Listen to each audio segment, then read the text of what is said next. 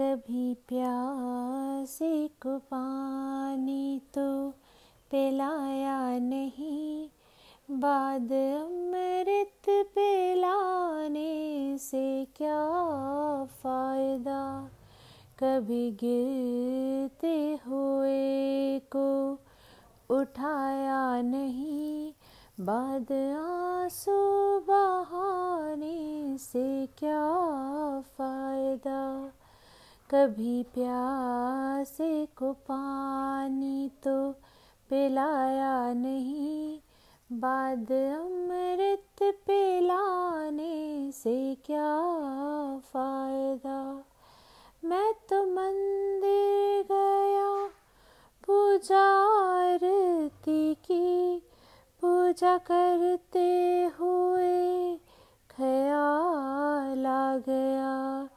कभी माँ बाप की सेवा की ही नहीं, सिर्फ़ पूजा कराने से क्या फ़ायदा? कभी प्यासे को पानी पिलाया नहीं, बाद अमृत पिलाने से क्या फ़ायदा?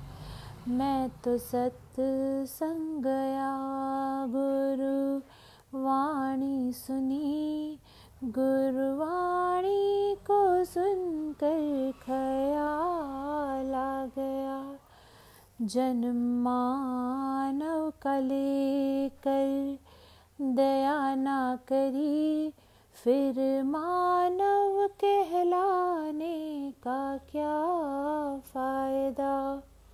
कभी प्यासे को पानी पिलाया नहीं बाद अमृत पिलाने से क्या फ़ायदा?